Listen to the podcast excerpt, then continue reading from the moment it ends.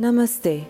Welcome to Call and Response Podcasts with Krishna Das, where he shares meaningful stories of his life on the path of his Guru Maharaji and integrating spiritual practice into our everyday lives.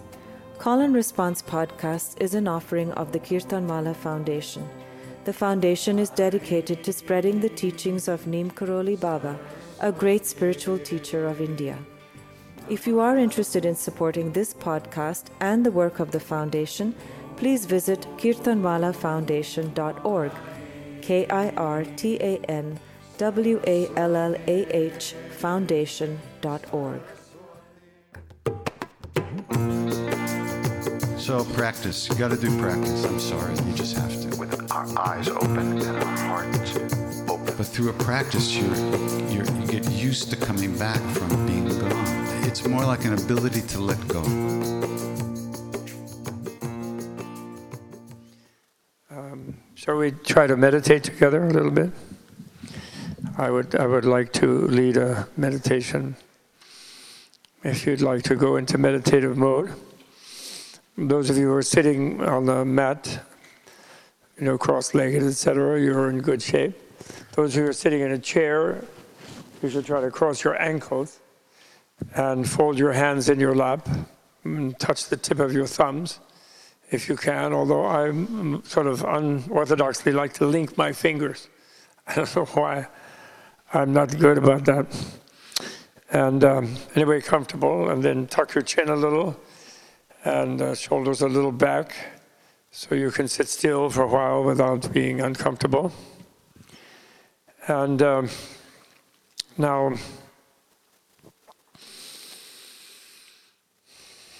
think about your breathing. Put your attention in the flow of breath in the nostrils if you can. Your lips should be loosely closed. Tongue on the roof, on the palate, behind the teeth. And breathing through the nostrils if possible. And just enjoying breathing. You don't have to count. But just revel in the fact and feel happy at the fact that when you draw in breath, energy comes to you from the universe. And when you draw, when you exhale breath, a waste product from your physical system is embraced by the universe, especially in this case, the glorious universe of plants that are there so kind to us, producing the energy, oxygen that we need, producing that from the sun, and then taking up the carbon that we exhale and creating their own green leaf, beauty, flowers, fruits, grains, all sorts of things that we need. So the fact that you can breathe and do breathe shows that this world is there for you. And in a way, you are helping this world. More normally, we don't even think about it. We take it for granted. But it's a little bit of a clue of what all the great teachers of reality have taught us about the world being a good place, actually. The world being a benevolent place, the world being a fitting place for us. Of the, of the Four Noble Opinions or facts or truths that the Buddha taught, his basic framework at least. He also untaught them in other times, but he was never dogmatic. But in those things that he taught, the one that is real, most real, is the third one. The truth of nirvana. The other ones are less real.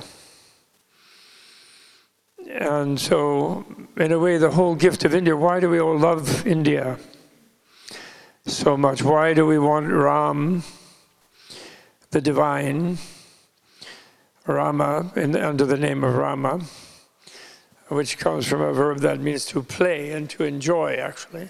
Rama does. Ramania means to enjoy something. And uh, why do we say Jai Ram? May Ram triumph. May the divine triumph. Why do we celebrate that?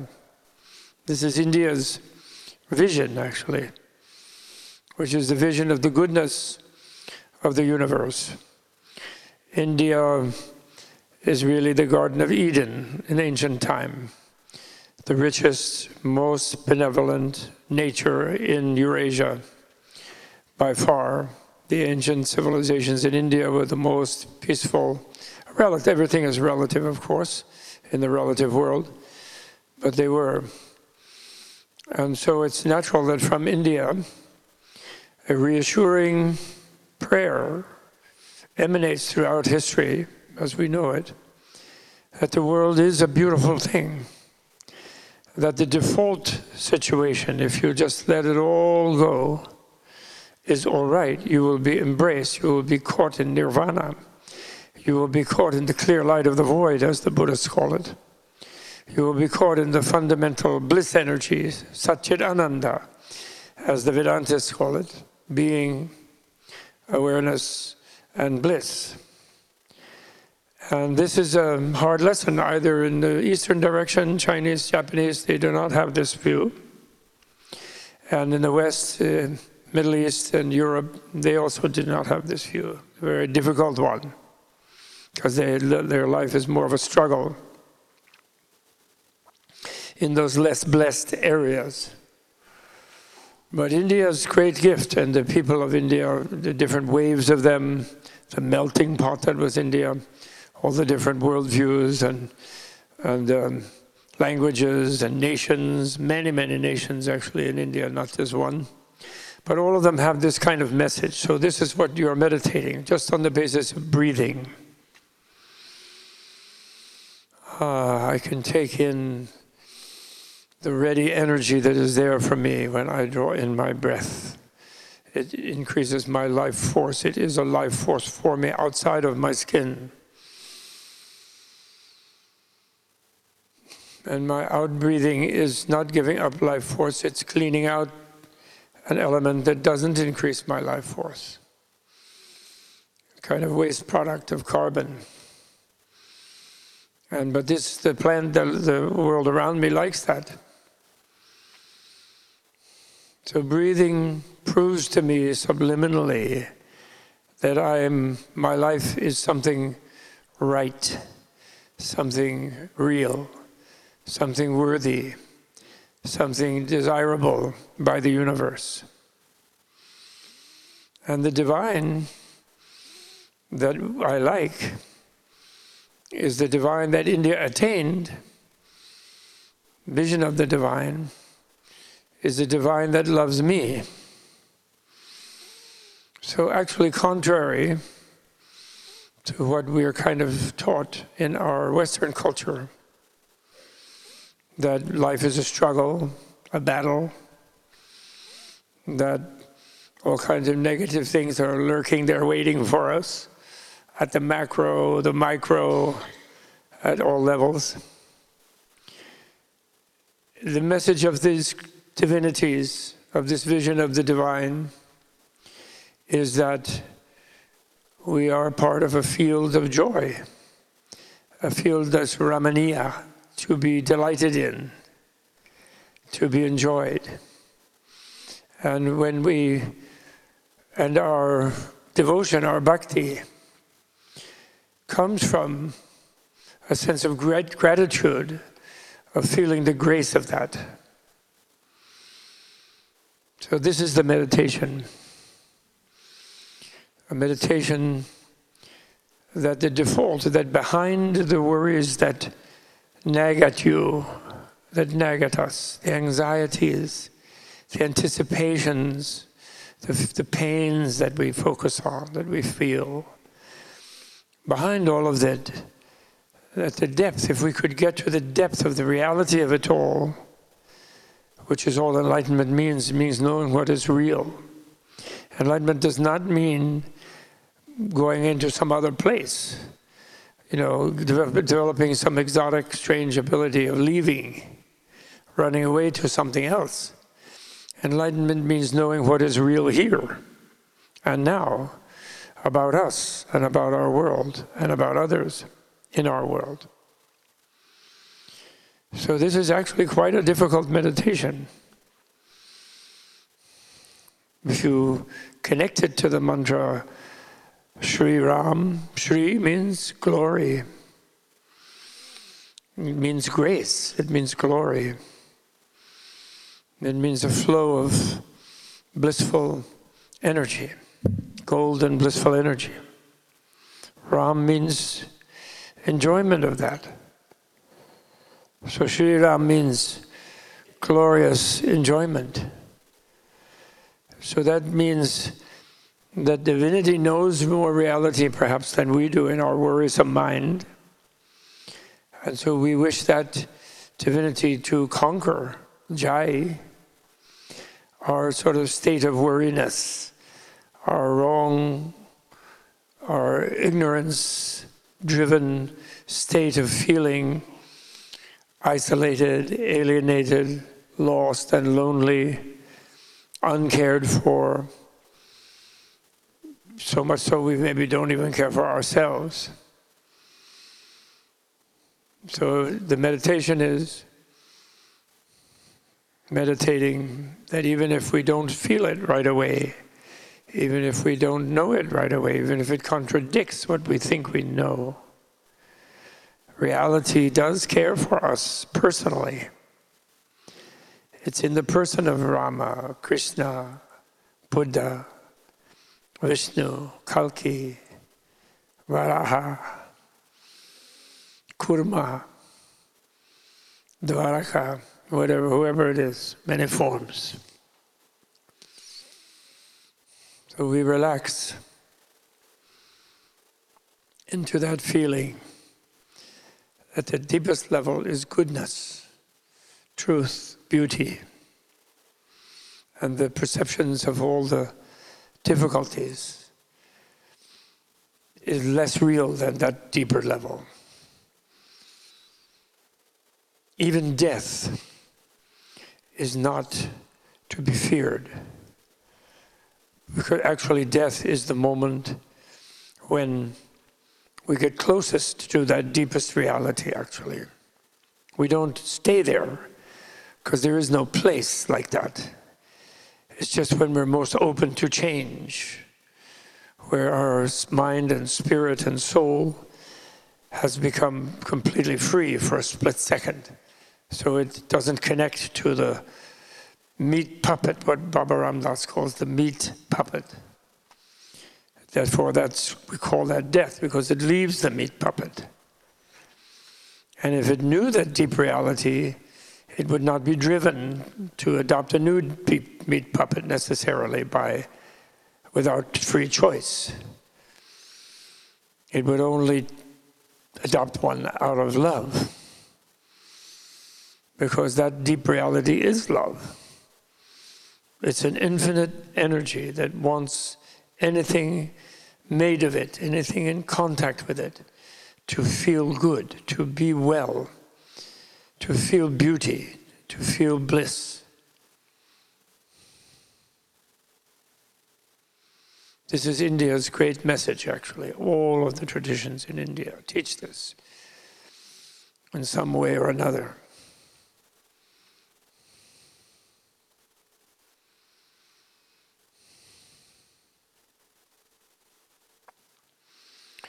His Holiness the Dalai Lama is so honest and so beautiful.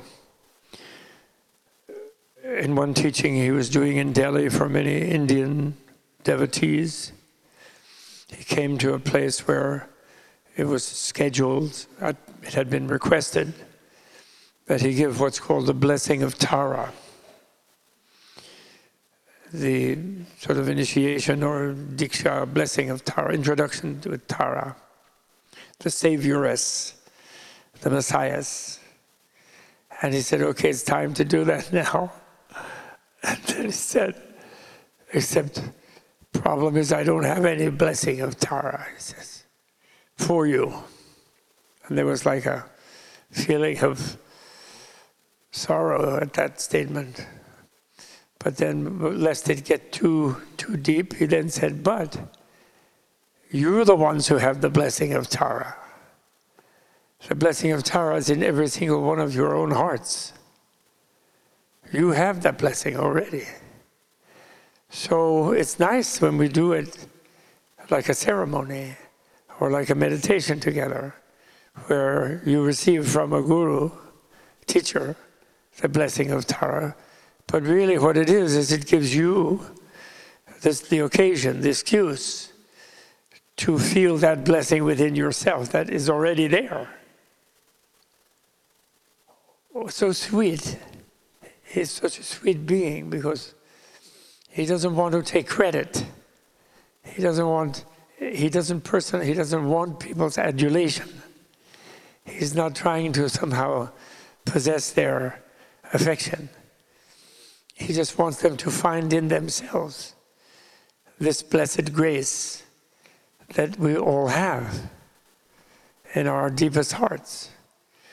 But we obscure it from ourselves. Our culture conditions us to do so. Our habits condition us to do so.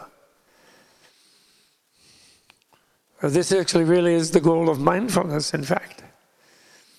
Mindfulness is not just sort of like counting your breath or, you know, just kind of like not thinking something. Mindfulness is being aware of your deepest self, what you really are. You're the, you're the blessing in your soul, that is your soul.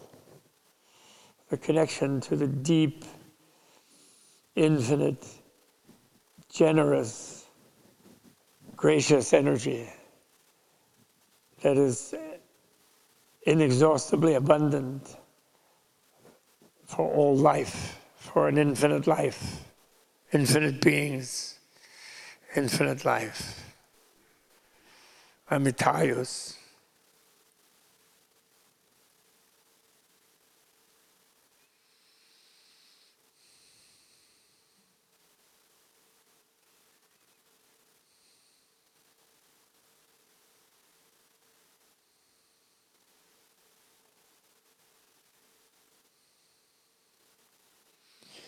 The beauty of the bhakti tradition is when you do this meditation,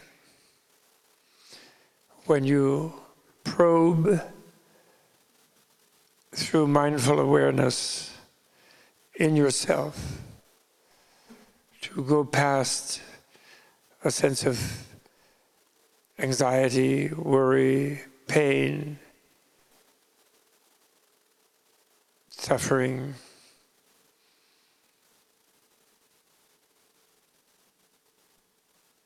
something opens up when you persist.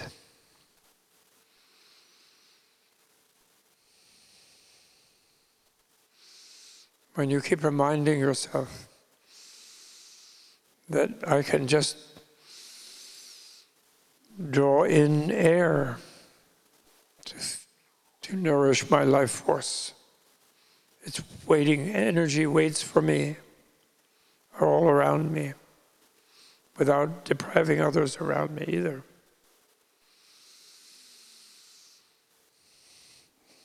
And we go deeper. Then the trick is to learn when we feel something well up within, seeming surprisingly to come out of nowhere, come out of soul space, subtle space, meaning super subtle, continuum space. When we feel that, we are pleased, but we tend to grab at it. We want more. But strangely, when we do, that seems to cut it off.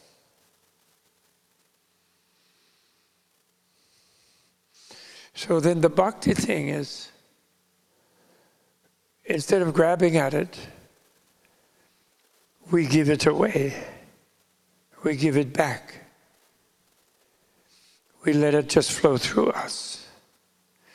We give it back to Rama, to Krishna, to Radha, to Sita. We give it back to Hanuman. Give it back to Tara. Give it back to Avalokiteshvara, Lokeshvara.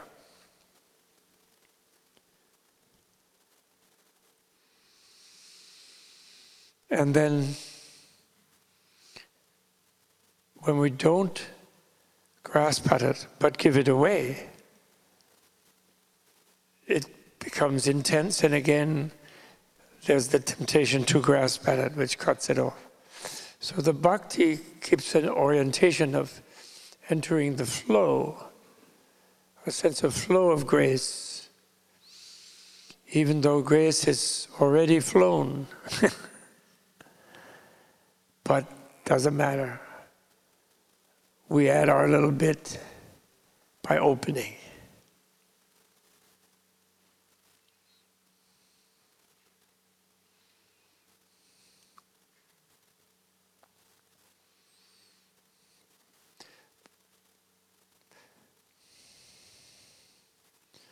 In a little while, I'll tell you about, from the Burhad Aranyaka Upanishad, the meaning of the syllable da. But let's finish the meditation. Okay, I think we can close the meditation. Now, ding. I don't have a bell. Ding. Hey.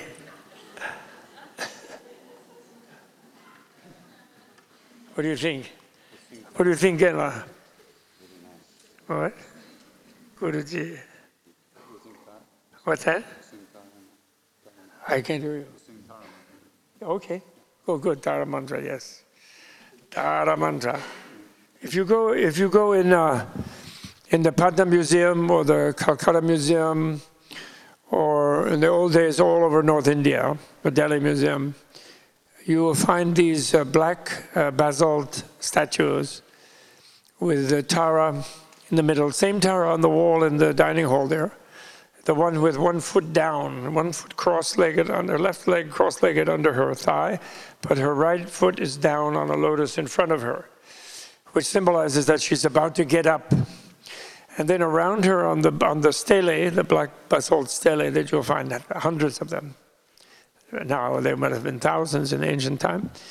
There are eight scenes, and the eight scenes are like wild elephants attacking someone, tigers attacking, lions attacking, thieves attacking, uh, floods attacking, forest fires attacking, uh, and a king, a bad king, like or a bad president attacking, putting you in jail for unjustly. You know, so there's this called the eight dangers, and they say you call on Tara to quickly, she saves you from those eight dangers, the external ones. And those also symbolize internally, you know, the elephants are an attack of delusion, and the tigers are an attack of hatred, and the and the poisonous snakes are an attack of jealousy, and so on. So there, there are eight mental, uh, you know, addiction, addictive emotions that tend to disturb our peace of mind. And she will also save from those. So internal and external. We'll talk about that more in detail. But it, it was just all over North India. And, you know, Buddhist, Hindu, who cares? You know, it's like irrelevant. Tara, you call on Tara. Om Tara Tuttare Turi Swaha. Tara is just calling on her. Tara means savioress, female. And Tuttare means uh, super Tara. And Ture means quickly. Come here quickly. And Swaha means, you know, welcome or all hail or so be it or whatever, you know. Make it happen like they say in Star Trek, you know. Make it so. Swaha means.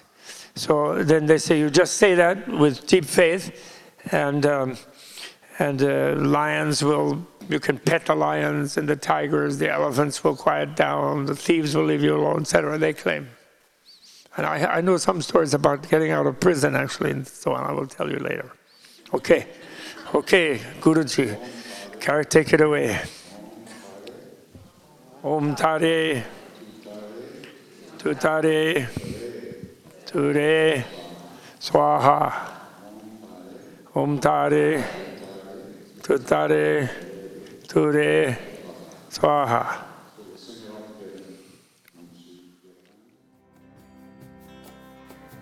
Thank you so much for listening.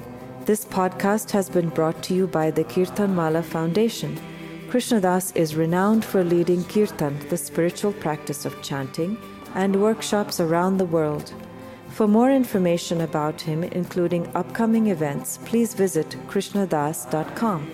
K R I S H N A D A S dot com. We also invite you to visit kirtan wala foundation dot org.